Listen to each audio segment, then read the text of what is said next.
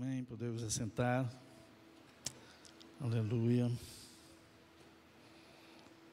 Ah, hoje colocaram uma canequinha aqui para mim. Bonita, caneca. Aleluia. Domingo passado choveu bastante. Muitos irmãos não puderam estar aqui. Hoje não choveu, graças a Deus os irmãos já estão aqui de volta. Quero dizer que é uma alegria, uma honra muito grande poder estar aqui falando do amor de Deus, da graça de Deus, da palavra de Deus, palavra que nos alimenta, que nos fortalece, que nos conduz à nossa vida. Então, queridos, não existe privilégio maior. E já preguei domingo passado, está de bom tamanho, né? Mas é, ontem à tarde, às 15 horas, o pastor Júnior falou: o senhor vai pregar novamente. 15 horas, mais conhecido por 3 horas da tarde. Falei: agora, eu queria pregar e vou pregar um tema bastante interessante porque é a continuação de domingo passado, mas que gostaria assim, de ter um mês para me preparar, porque o assunto é muito vasto. Aliás, tudo na palavra de Deus é muito vasto, é muito amplo.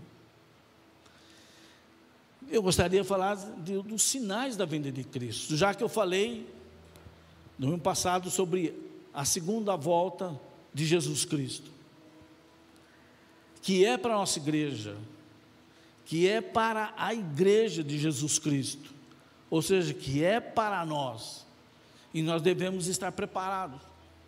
Nós falamos aqui domingo passado que a volta dele está próxima e vai ser de um momento para o outro, de um momento inesperado, Jesus vai voltar. Posso ouvir um amém? amém. Você entendeu isso? Amém?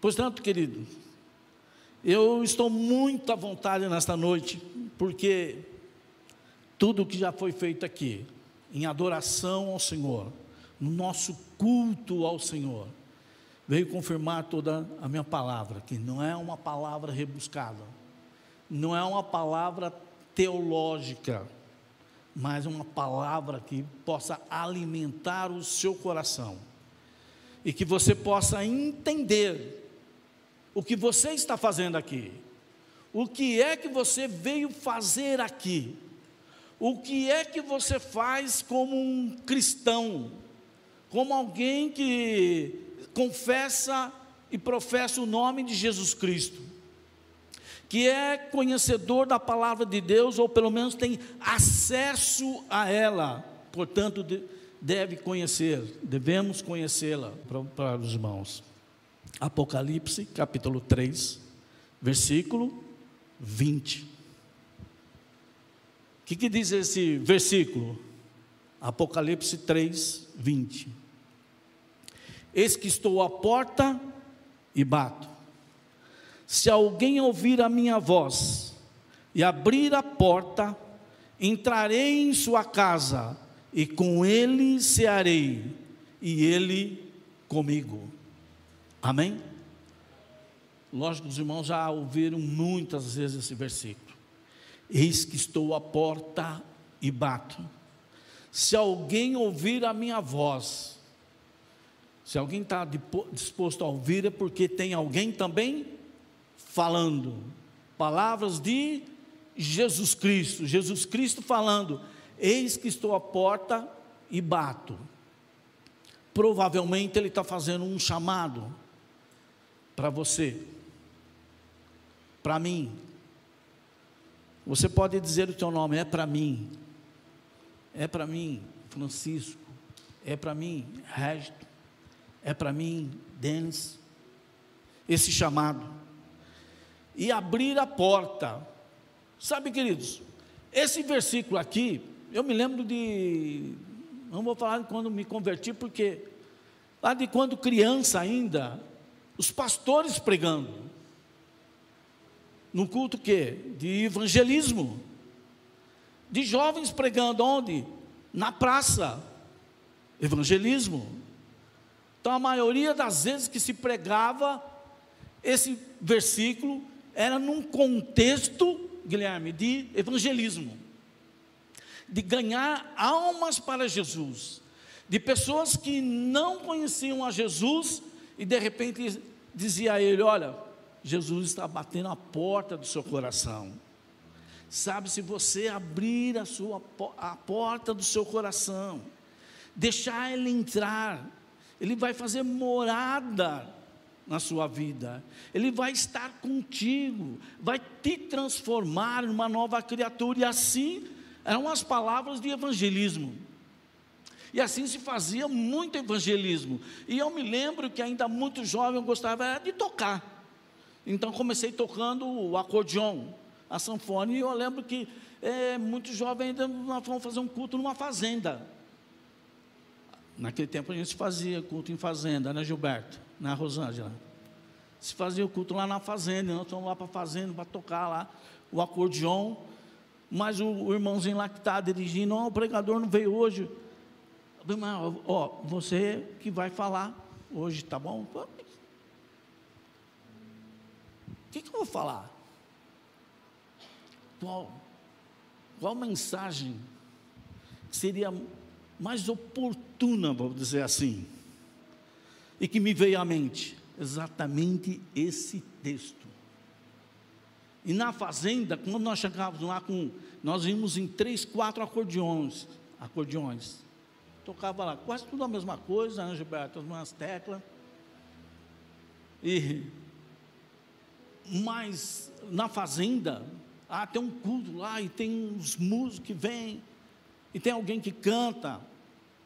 E as pessoas iam ali na, na fazenda e ficava ali, era sempre normalmente fora, numa, num quintal, na frente da casa, que era um quintal grande, vai, ali, o chão batido. E eu me lembro falando exatamente isso. Eis que estou à porta e bato. Convite glorioso, magnífico, que eu tenho certeza aqui que todos vão confirmar: não, pastor, eu já abri a porta para Jesus. Ha! Que alegria, eu já sou dele, já faz parte da minha vida. Então, tradicionalmente, era assim que ele era aplicado. Mas hoje, eu, eu olho para esse versículo já com um olhar diferenciado. Hoje eu olho para esse versículo que está lá em Apocalipse, não está lá nos Evangelhos, está lá no final. Eu olho com ele com maior responsabilidade. Opa, não é, não é só ganhar almas para Jesus, não é só para quem ainda não conhece Jesus, não é só para o ímpio, para o pecador, não, esse é um chamado especificamente. Agora eu trato assim, para nós. Ô queridos, agora traz a responsabilidade para nós. Sabe por quê? Aqui eu vejo Jesus chamando para um relacionamento sincero, um relacionamento maior. Olha, se alguém ouvir a minha voz e abrir a porta, o que, que vai acontecer? Eu entrarei em sua casa, e com ele cearei, e ele comigo. Sabe, queridos, isso já faz uma referência àquilo que eu falei no domingo passado. Depois de Jesus Cristo tirar a sua igreja, estarmos nos ares, nós, nas bodas do cordeiro, nós vamos estar ceando, nós vamos estar festejando na presença do Senhor. Queridos, então, para isso acontecer, existe uma responsabilidade nossa, existe um empenho nosso, existe uma cobrança da nossa parte, não é simplesmente um oba-oba, opa, agora eu sou crente, agora eu tenho um rótulo, agora eu tenho uma igreja para ir, agora eu tenho uma família espiritual. Queridos, aqui exige alguma coisa mais, 1 Coríntios capítulo 11, versículo 32, está dizendo assim: Mas quando somos julgados, somos repreendidos pelo Senhor, não para não sermos julgados com o mundo. Ou seja, você vai se preparar antes. Você não vai se esperar para ser julgado com o mundo. A tua coroa de glória está preparada para que você não passe para aquilo que o mundo vai passar. Você tem exatamente essa responsabilidade de estar pronto para não ser julgado. Uma festa que vai é, durar, que é a festa com, com a presença de Jesus Cristo. Ela é eterna. Amém? Aleluia. Então, queridos, nós devemos perseverar na fé. Ficarmos firmes, aguardando a vinda de Cristo, como eu disse no domingo passado. Então, nós caminhamos com Cristo até aqui, não é para sermos derrotados. Quantas pessoas, é, para mim, que já, já caminhei bastante, vou dizer assim. Outro dia a gente comentava, né? E fulano de tal, puxa vida, ó, largou a Cristo, largou os caminhos do Senhor, largou a igreja, largou tudo, está lá com uma vida derrotada. Não, querido. Nós temos motivos para acreditar que nós estamos nos últimos dias. Tudo nos leva para isso. Então é exatamente isso que eu quero nesta noite estar dizendo com os irmãos. Não é nada para assustar, não há teoria da conspiração querido, mas é pura constatação, procurando rimar. Amém? Queridos, então, esse tema da vinda de Cristo, ele é importante, de extrema prioridade, porque nós temos a necessidade de alertar e ficarmos alerta sobre o que vai acontecer. Logicamente, eu não vou falar aqui sobre inteligência artificial, não vou falar sobre o reset, não vou falar é, sobre o relógio do tempo. Não, não dá tempo para isso aqui. Mas eu quero ficar dentro da Bíblia. Amém? E a Bíblia, a Bíblia é que vai nos levar para o céu. Se você estiver dentro da Bíblia, você pode estar desinformado sobre a, aquelas, aqueles sete itens, é, 17 itens né, do Fórum Mundial. Você pode estar por fora. Mas se, tiver, se você estiver por dentro da palavra de Deus, você está com a tua salvação garantida. Aleluia. Jesus Cristo, ele, ele fez um alerta. Logo no começo do Apocalipse, nós temos o que? As sete cartas, lá, que foi escrita lá para sete igrejas da Ásia. E duas eu quero relembrar aqui. Por exemplo, Éfeso. O que, que ele fala para Éfeso? Ele exorta o quê? Que os crentes deixaram o seu primeiro amor. Deixaram o seu primeiro amor.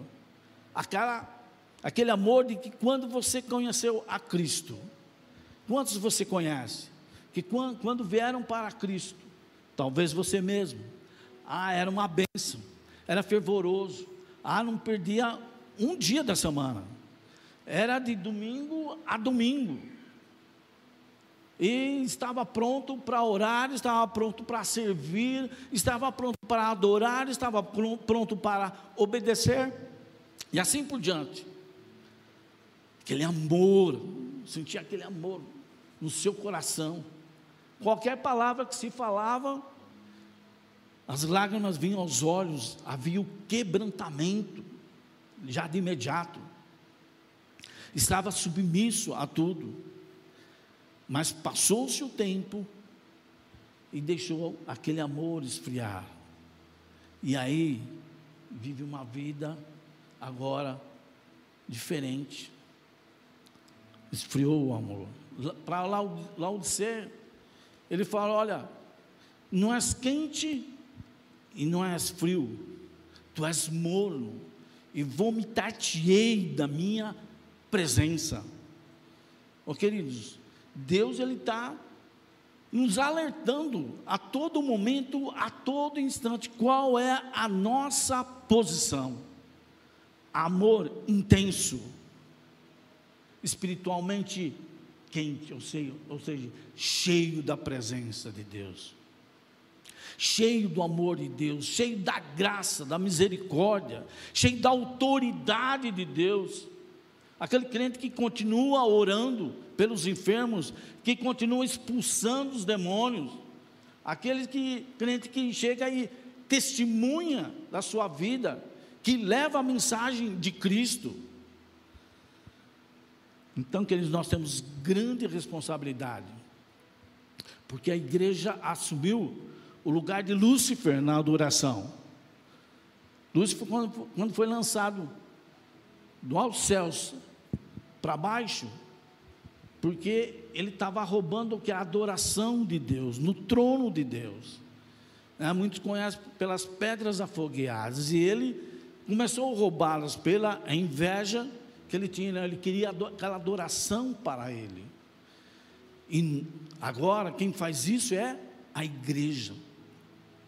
Então, querido, você tem que viver uma vida de adoração porque é com essa adoração que você fabrica incenso que vai aos céus. Enquanto você está glorificando a Deus, você está produzindo incenso. Amém? Amém? Querido, enquanto você está glorificando ao Senhor, você está produzindo incenso. Incenso. Não importa se é aqui na igreja, porque às vezes nós damos resposta na igreja. Aqui sou crente fervoroso, aleluia, glória a Deus. E você produz incenso. Mas na sua casa, no seu lar, você tem que produzir também incenso. Deus precisa desse incenso para mover os céus. Mover os céus. Então, à medida que você está glorificando ao Senhor, exaltando o nome do Senhor, está o adorando, louvando, então você está produzindo incenso. Isso você vai fazer em qualquer lugar que você está. Você está no seu banheiro glorificando ao Senhor, exaltando o nome do Senhor, cantando um hino de louvor e adoração ao Senhor. Está produzindo incenso. A igreja também assumiu o sacerdócio que foi dado para Israel. Israel era a nação santa, uma nação sacerdotal, e por isso que nós falamos em Israel, Israel como nação, né? nós falamos no, domingo passado, e nós, é, nós assumimos esse sacerdócio de Israel, nós somos o Israel de Deus, então só lemos lá em Êxodo capítulo 19, versículos 5 e 6, você vai entender, porque Deus escolheu um povo, falou, vou formar um povo, lá na antiguidade, lá no início. Lá chamando Abraão, escolhendo Abraão, falou de Abraão, farei uma grande nação. Essa é nação, nação de Deus, eleita para Deus. Porém, eles, eles também pecaram, se rebelaram contra Deus e quando Jesus veio, também não o reconheceram como Messias, não o receberam, rejeitaram. E isso agora cabe aqui a nós. Então, a igreja, com I maiúsculo, pela importância, não é a igreja o substantivo. Amém? Aleluia. Então, quero destacar alguns sinais. Eu estava dizendo sobre Israel. Israel é um grande sinal profético, um dos últimos sinais proféticos a serem cumpridos pela Bíblia Sagrada. Porque Israel, ela, ela foi demandada, ela foi exilada e por muitos anos ela viveu sem nação. Israel acabou. Mas a palavra profética era que Deus ia restabelecer Israel. Isso já nos últimos tempos, nos últimos dias, presta atenção, querido. Israel não tinha nação, não existia a nação de Israel. Isso só foi acontecer quando? Em 1948. Então, o restabelecimento do Estado de Israel só foi reconhecido e restabelecido e implantado 14 de maio de 1948. Eu nasci em 1951, veja bem, quase ali. Ou seja, não faz muito tempo, né? Ó, está aqui, inteirão. Amém? Não faz muito tempo, porque muitas pessoas falam, não, mas a vinda de Cristo já se fala há muitos, muitos anos. Olha, querido, a última profecia bíblica a se cumprir não faz 100 anos. E 100 anos cronologica, cronologicamente não é muita coisa. Meu pai nasceu antes de 1948. Meu avô, então, nem se diga, meu bisavô lá de 1800 e pedrada. Então vocês imaginam que é, é muito recente. Mas se cumprindo essa profecia, era a figueira. Se olhar para Israel, Israel é o sinal para nós. Queridos, e por que, que nós precisamos ter a nação, o território de Israel? Porque nos últimos tempos, como foi dito no domingo passado, o anticristo vai surgir. E ele vai se colocar no lugar de Cristo. Ele quer se tornar Deus. Ele quer ser adorado como Deus. E para isso precisa do templo. O templo ele foi destruído. E agora foi destruído o primeiro, foi destruído o segundo, e agora vem o terceiro. Mas aonde que tem que ser construído é, esse terceiro templo? No mesmo lugar de antes, que é aonde? No Monte Moriá, ou Monte Sião. E que Israel, que agora tomou posse de um território, mas o Monte Moriá ainda hoje não faz parte do território de Israel. Então existe uma briga, existe aí algo para ser conquistado por Israel, que é exatamente a região do Monte Moriá para que seja seja o que instalado ou construído o terceiro templo. Para se cumprir o que? As últimas palavras bíblicas.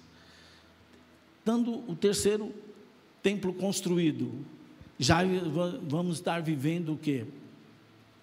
A era do anticristo.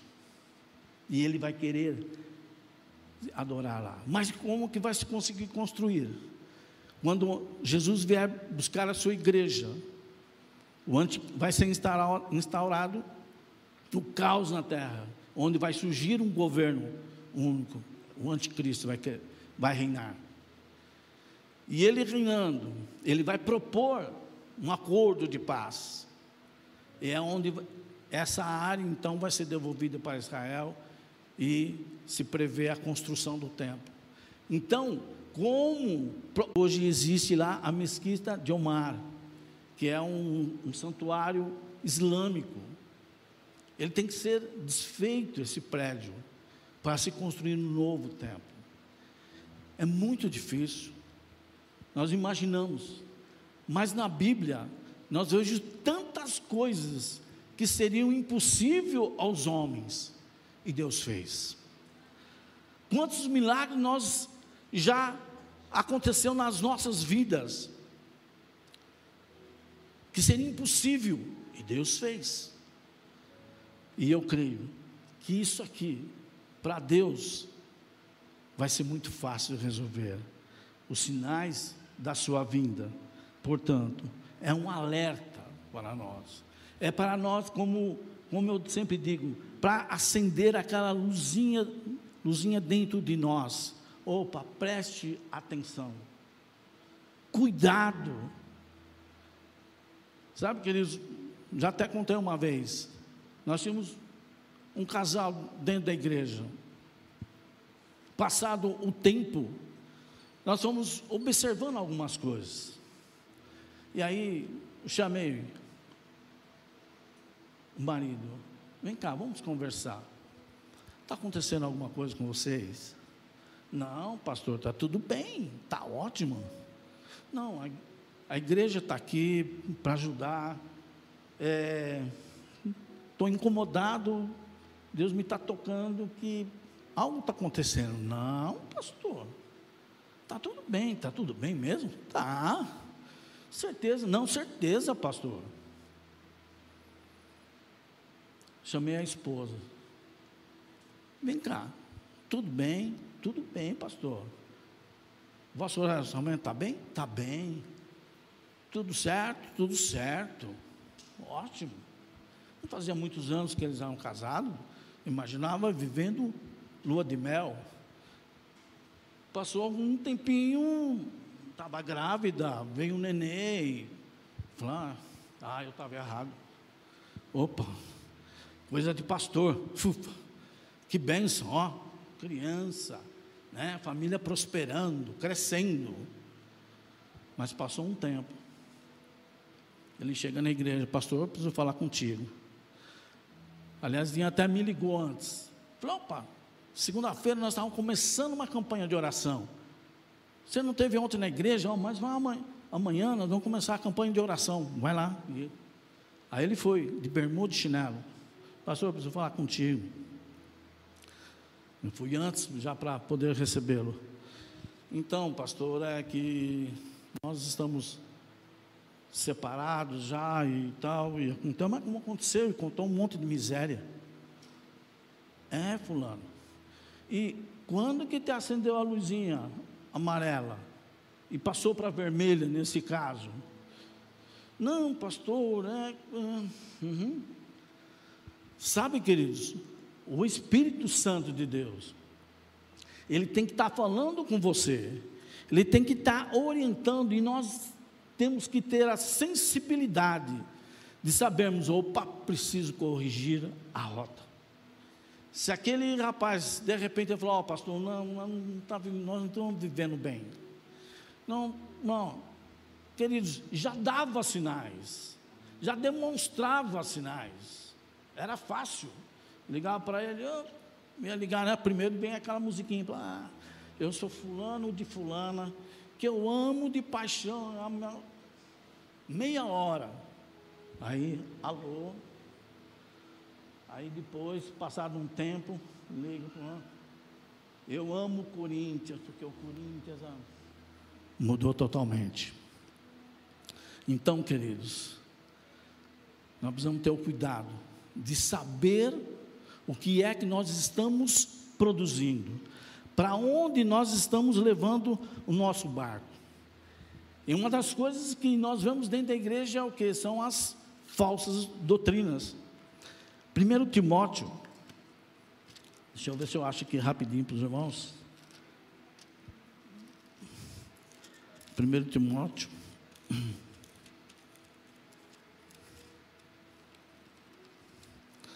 capítulo 4, diz assim: Mas o Espírito expressamente diz que nos últimos tempos apostatarão alguns da fé, dando ouvidos a espíritos enganadores e a doutrinas de demônios, pela hipocrisia de homens que falam mentiras, sendo cauterizada a sua própria consciência proibindo o casamento, ordenando a abstinência dos alimentos que Deus criou para os fiéis e para os que conhecem a verdade, a fim de usarem deles com ações de graças. Três doutrinas que nós conhecemos: a doutrina de Deus, a doutrina dos homens. Nós chegasse aqui e falou: olha, a partir de hoje, ó, não vai poder vir mais de tênis, não. Tênis né, tem que ser de sapato. Sapato é de Deus, mas o tênis é do diabo. Já pensou? Doutrina de homem. E também existe a doutrina de demônios, enganadores, que está dizendo aqui. Então, queridos, às vezes o, o diabo ele engana os homens, e isso está implantado aonde? As falsas doutrinas que entram dentro da igreja. Então precisamos tomar cuidado. Muitos, muitas pessoas ela não têm coragem de admitir o seu erro, de ter dignidade de assumir o erro. E essas coisas vão levando o que? Você não confessar o seu pecado. Nós não temos costume aqui, por exemplo, de trazer alguém aqui e falar: vem aqui confessa o seu pecado. Mas você tem que confessar os seus pecados a Deus. Você tem que confessar o seu pecado contra quem você fez. Se você pecou contra sua esposa, seu esposo, peça perdão. Peça perdão a ele, a ela. Sabe, queridos? Não tem essa de eu sou homem ou ela, eu sou mulher, eu sou superior. Não, não existe isso. Nós temos que realmente fazer o quê? Nos humilhar e reconhecer que estamos errados. Se você maltratou o seu filho, veja bem, você que é pai, como você está tratando o seu filho? Você disse palavras a ele que não competia você falar, apesar de você ser pai. Que às vezes você ofende. E aí, precisamos de uma, um psicólogo, uma psicóloga para tratar ele, coitado. Então, como, como que você está tratando o seu filho? Você pai e mãe, você é o melhor psicólogo e psicóloga que possas ter. Não existe psicólogo, nós temos aqui, nós temos aqui o, o profissional, eu estou dizendo, aí já é outra coisa. Mas o carinho e a orientação, o amor paternal, maternal, esse é insubstituível. Insubstituível, querido. Então você não pode negligenciar com com aquilo que Deus colocou na sua mão. Porque senão, queridos, começa a fazer o que é a inversão de valores. Olha só o que está escrito em Isaías capítulo 5, versículo 20. Isaías 5, 20.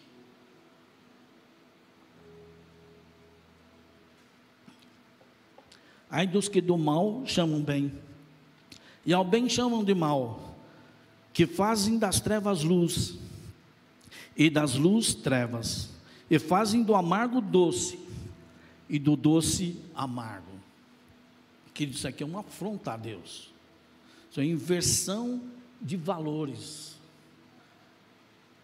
Sabe? Nessa eleição passada aqui, eu, eu que já fui político, já fui vereador, já tive mandato, né? É, mas eu me arrepiava eh, nessa eleição por, por ver o, o, o que era verdade se fazer como mentira. E aquilo que era mentira se fazia como verdade. E ficava uma coisa difícil de, de engolir, de, de tragar. Imagine para Deus. Então, queridos, o, que nós temos que ver é que o Evangelho, ele é prático é para ser, colocada em prática a nossa, nossa vida. O Evangelho é simples, nós não precisamos complicar o Evangelho, porque Mateus capítulo 7 diz o seguinte: olha, vou ler para os irmãos aqui. Ó. Mateus capítulo 7.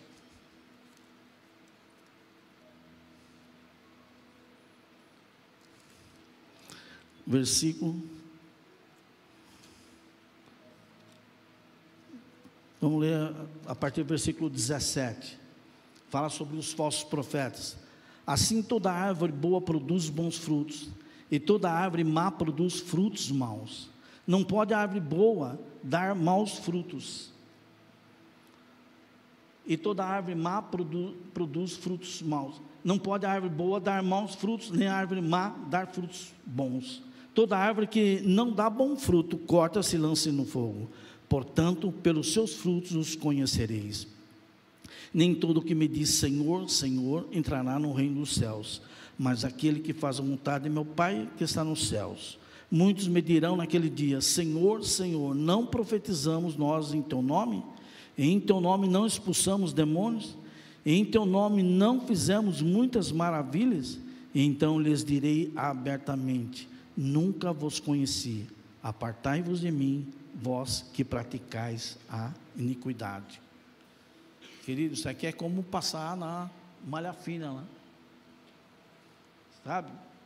Ah, são direitos e deveres que estão interligados.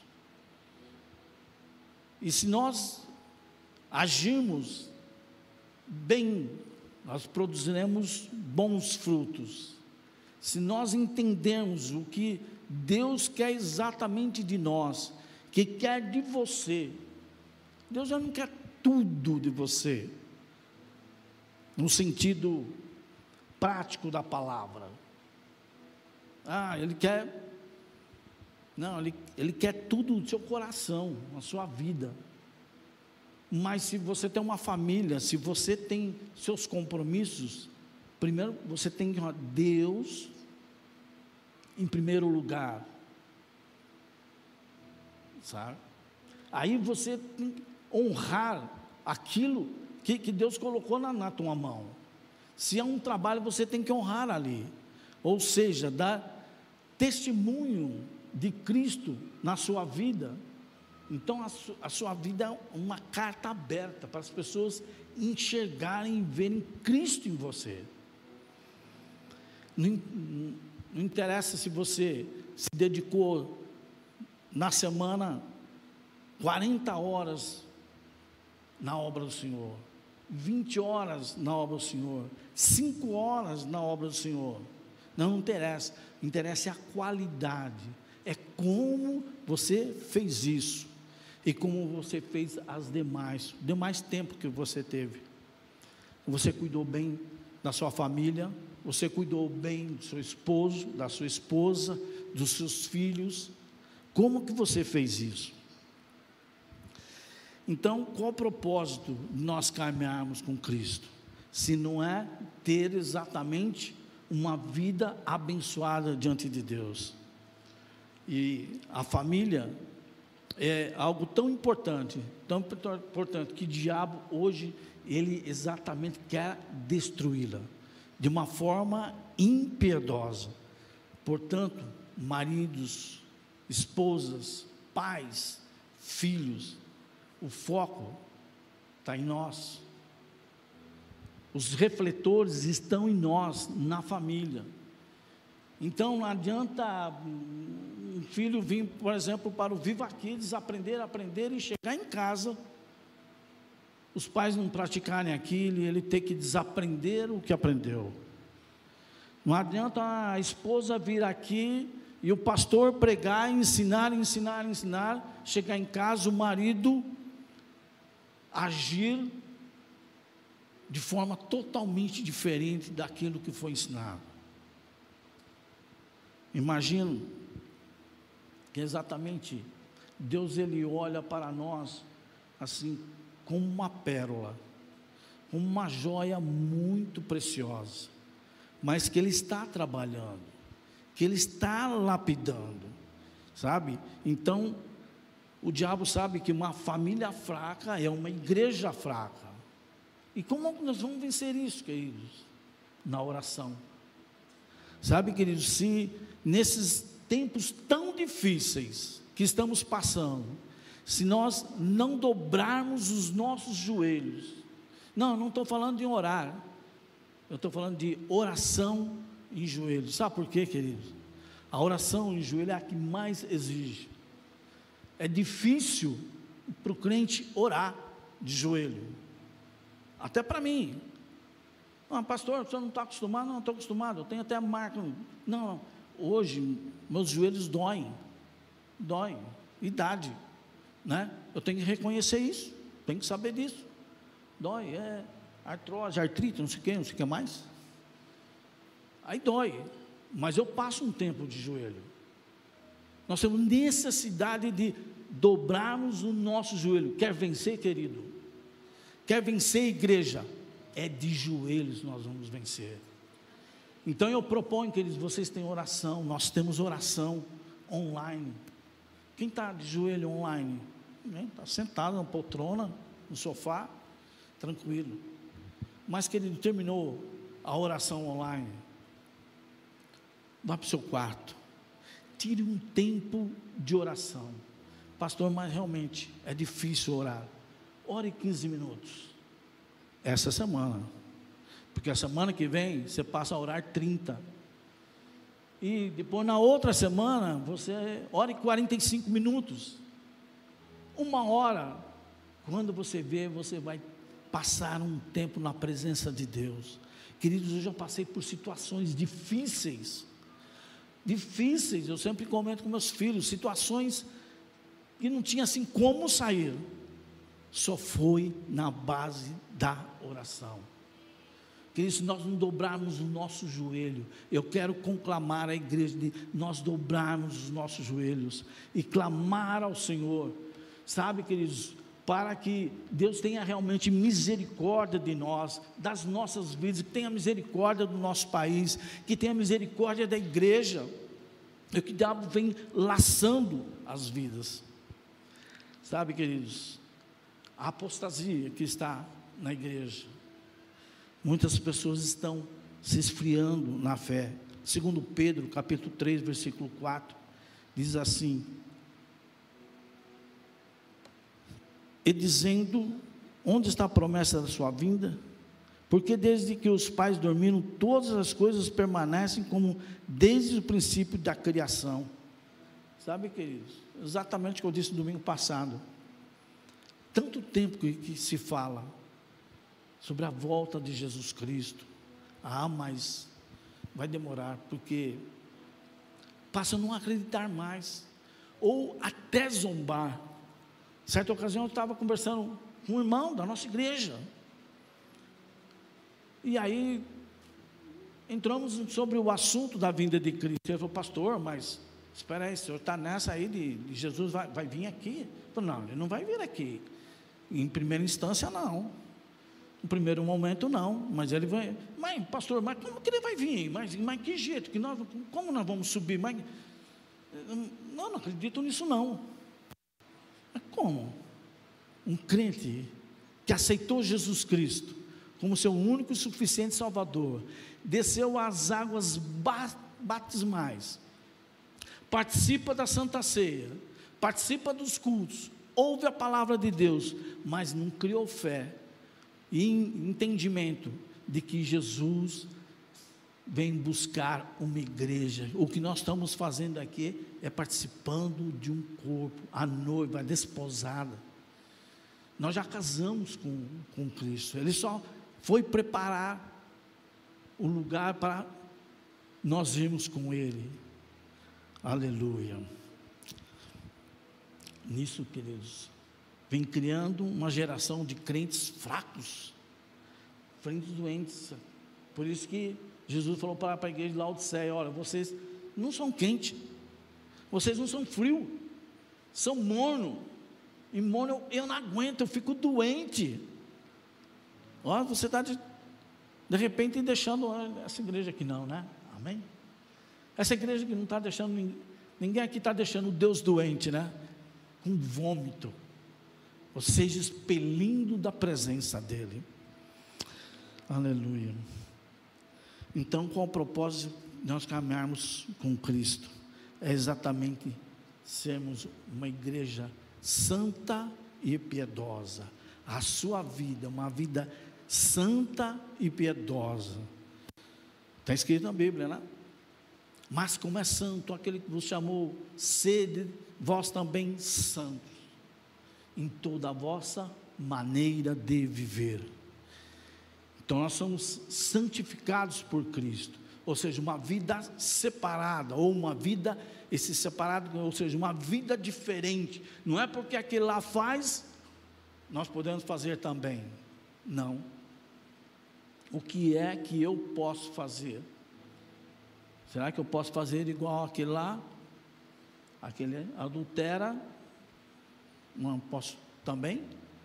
Aquele faz isso, rouba, mente, faz trapaças. A nossa vida é uma vida separada, é uma vida diferente. Você não é igual a todo mundo, como a gente usa deselencar. Nós não somos iguais a todo mundo. Nós somos diferentes.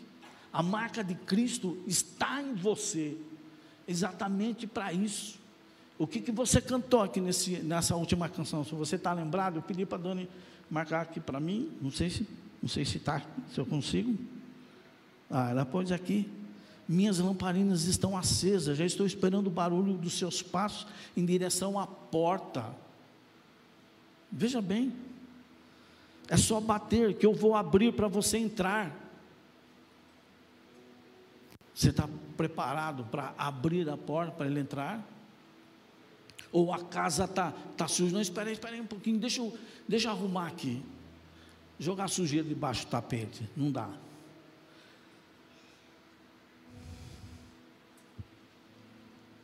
Essa canção é muito linda.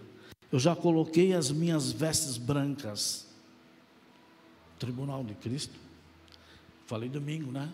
Ao nós somos arrebatados, vamos receber uma nova veste. Estou te esperando, vamos dançar. Maranata, Maranata. Queridos, se você já colocou as suas vestes brancas, aguarde. Aguarde, porque as festas, a festa vai começar e muito em breve. Não vai demorar, querido. Está difícil, sabe? Você vê a iniquidade que toma esse mundo aqui. Eu quero terminar. Mas Jesus Cristo, ele mesmo profetizou lá, Mateus 24, 12, que ele falou: E por se multiplicar a iniquidade, o amor de muitos esfriará que isso não venha nos tomar, queridos, que isso não, não nos venha contagiar. O que, que é a iniquidade? Anomia do grego, que é o homem sem lei. Iniquidade é quebrar a lei de Deus. Sabe? Quando você conversa com uma pessoa que ele diz assim, ó, eu acho que eu estou fazendo certo. Eu acho que é assim. Iniquidade. Ou seja, ele está quebrando a lei de Deus. Nós não achamos nada. Eu não acho nada. Se eu for pregar alguma coisa que, ó, eu acho, irmãos, não, eu não tenho que achar nada. Quem está pregando, quem está falando, quem está ensinando, quem está aprendendo, não tem pelo achismo. Aqui tudo é certeza, não tem dúvidas. Deus não deixou nada em dúvida, nada em incerto é tudo seguro. Nós temos o que? Garantias. Por isso nós temos o que? É esperança de estar com Ele na glória, porque está garantido. E as coisas, a sua palavra, ela vem se cumprindo, cada dia, cada momento. Aleluia.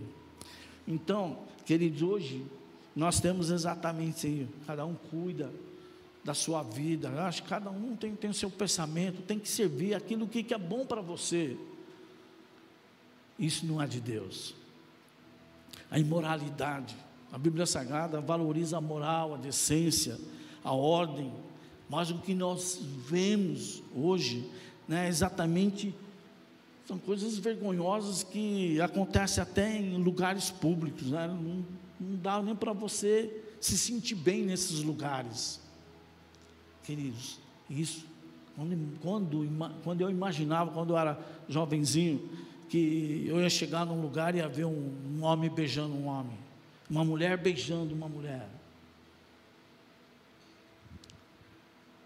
Para mim é vergonhoso. Eu não consigo aceitar isso. Amo essas pessoas. Respeito essas pessoas. São elas que decidem cada um por si. Eu decido. Mim. Ou seja, o homem está criando formas de perversão. São a perca até dos valores cristãos, daquilo que ensinou Jesus. Para fechar, eu queria falar sobre o ecumenismo, que é um dos sinais assim muito recentes, né? Hoje se ouve falar do, desse Papa que nós temos, que se tem, não, é? a Igreja Católica tem, né? e que se propõe a, a formar um, uma, uma nova religião, o Crislã, unindo cristianismo, judaísmo, islamismo. Queridos, o que você sente com isso? Que a vinda de Cristo está próxima. Sabe, lá em Dubai, tem três templos numa praça, para cada uma dessas religiões, que são religiões monoteístas, só tem um Deus.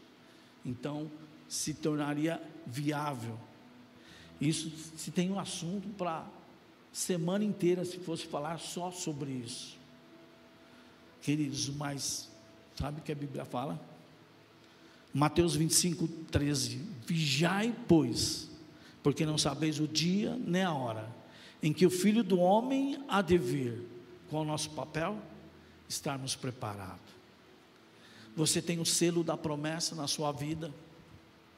Você tem certeza e convicção da sua salvação. Uma vez nós estávamos num, num acampamento, um dos primeiros acampamentos que nós fizemos, nós estávamos num grupo de homens, eu, né, lá no, no nosso quarto, dos veteranos.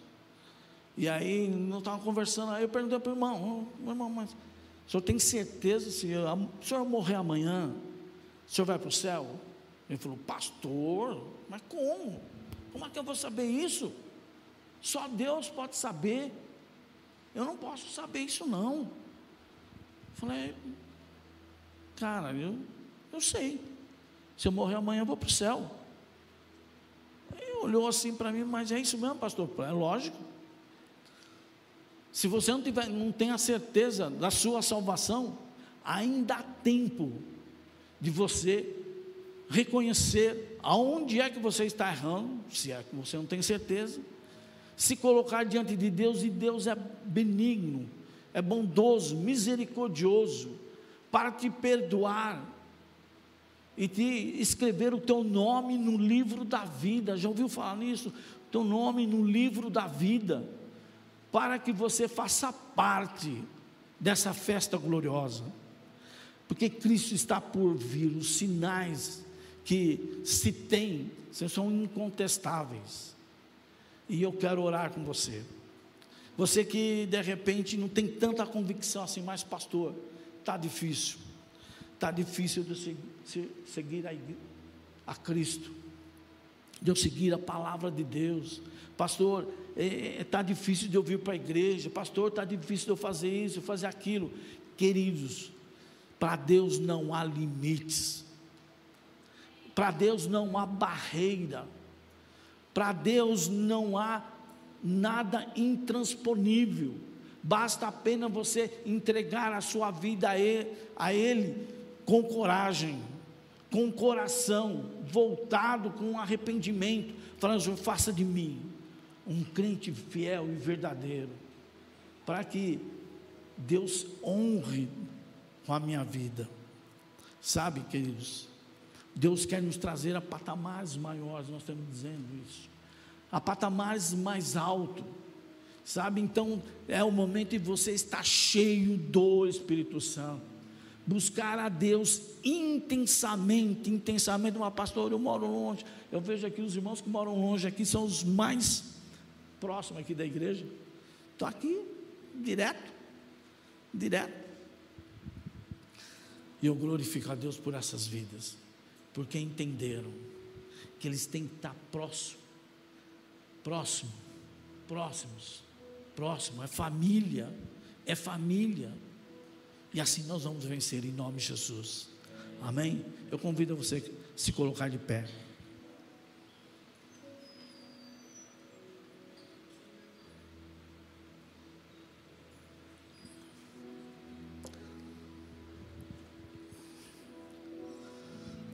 Aleluia.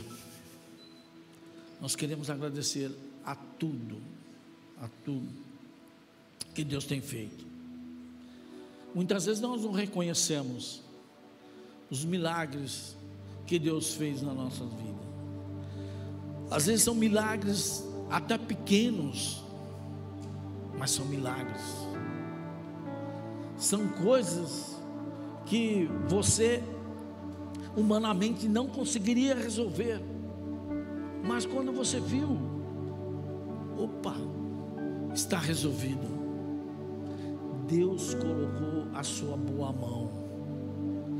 Deus agiu em seu favor.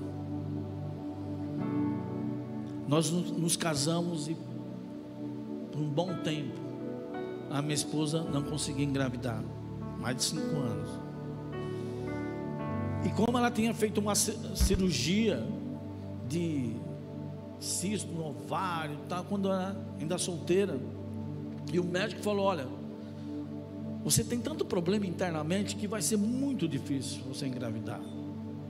Então, quando nós casamos, embora eu tivesse ainda fazendo a faculdade e tudo, mas nós não tomamos nenhum cuidado para que ela engravidasse ou não engravidasse. E aí foram passando realmente o tempo, sabe? E nada, um ano, e nada ela engravidar. Dois anos, três anos, começamos a ir aos médicos. E os, todos os ginecologistas iam lá e traçavam um plano, e medicamento, isso, aquilo, aquilo outro, e nada. Não engravidava. Mas um dia entrou um missionário na minha casa, que a gente já conhecia, ele foi ficar hospedado ali. E ele ficou um, quase uma semana, ele estava ministrando na igreja ali. Então, quando terminou, ou um pouco antes, ele pegou e falou: Olha, é muito gostoso aqui a casa de vocês, vocês receberam a gente tão bem, é? receberam que vocês tão bem, nos receberam e muito bom aqui, boa comida, tudo, tudo é bom.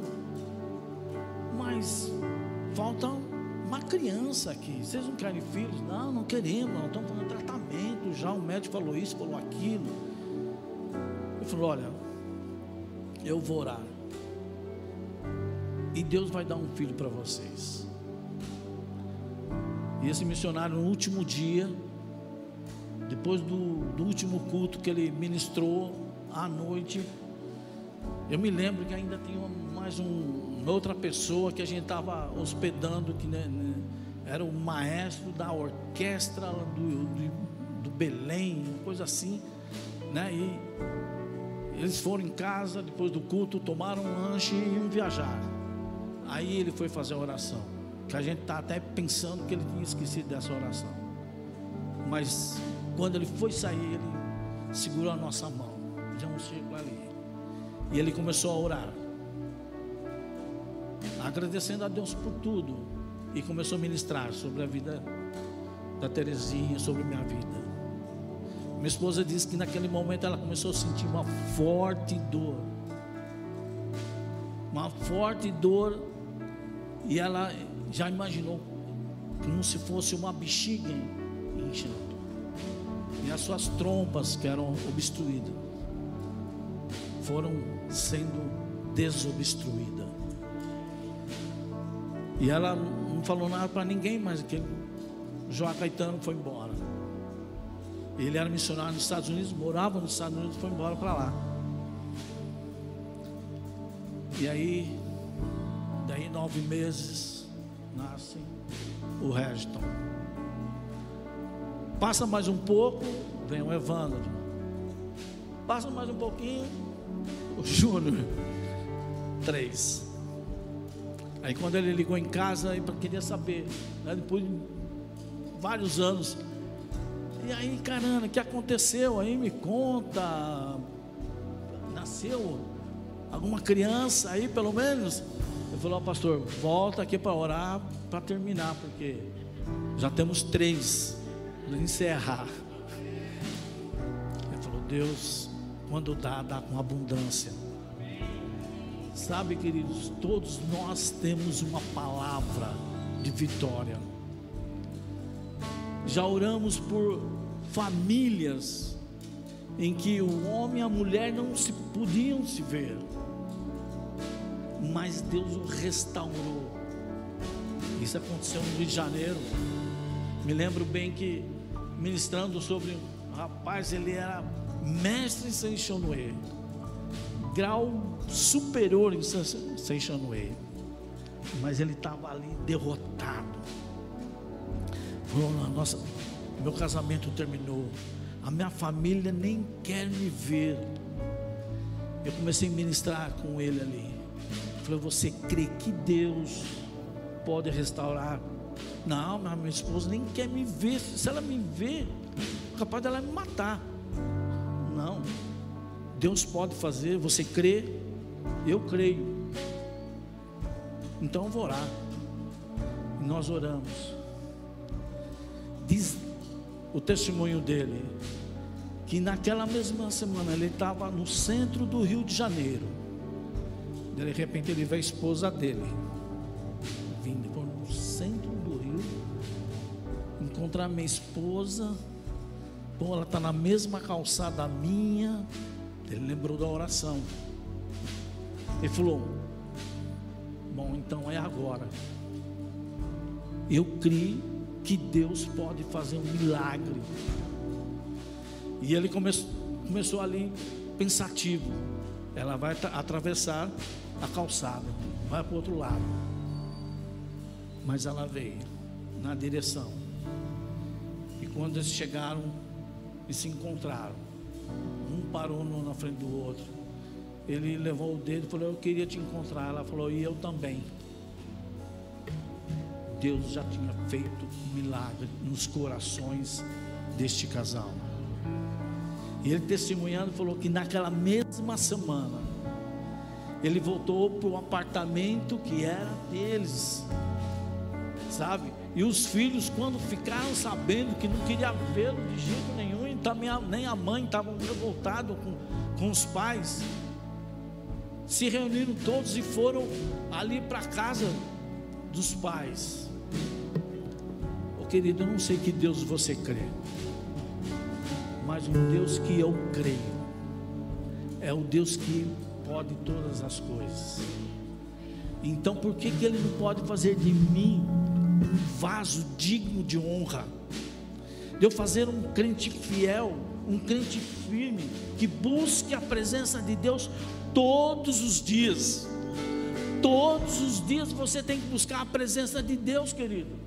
Sabe como você se alimenta do teu café da manhã, do teu almoço, do teu jantar, e muitas vezes até um cafezinho antes de dormir.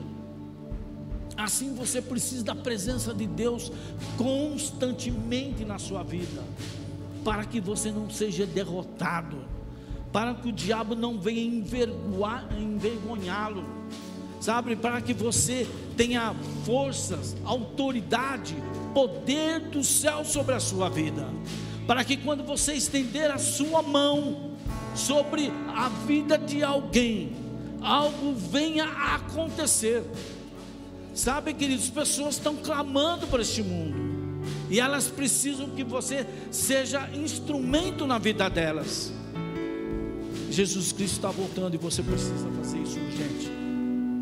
Não dá para ser mais crente medíocre, queridos. Não dá mais tempo para você esperar. Sabe, queridos, essa palavra poderia ser diferente. Eu queria falar que Deus está te abençoando, que você vai sair daqui, vai ser promovido no seu trabalho. Isso é só uma questão de você buscar ao Senhor com sinceridade. O resto, tudo Ele fará.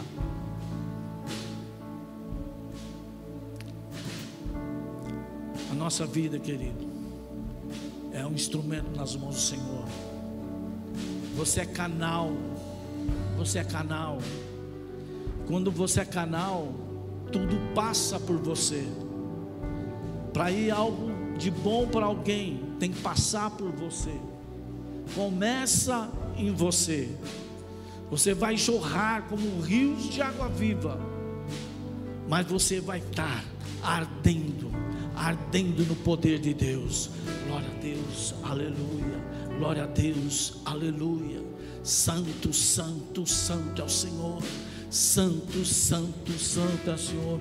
Quanto mais incenso, quanto mais incenso, vai enchendo as taças. Sabe quando está cheia a taça? Começa a derramar. Sabe aonde vai cair essa taça? o que foi, o que foi derramado da taça sobre você. O primeiro a usufruir é você. Aleluia, aleluia. Nós vamos orar.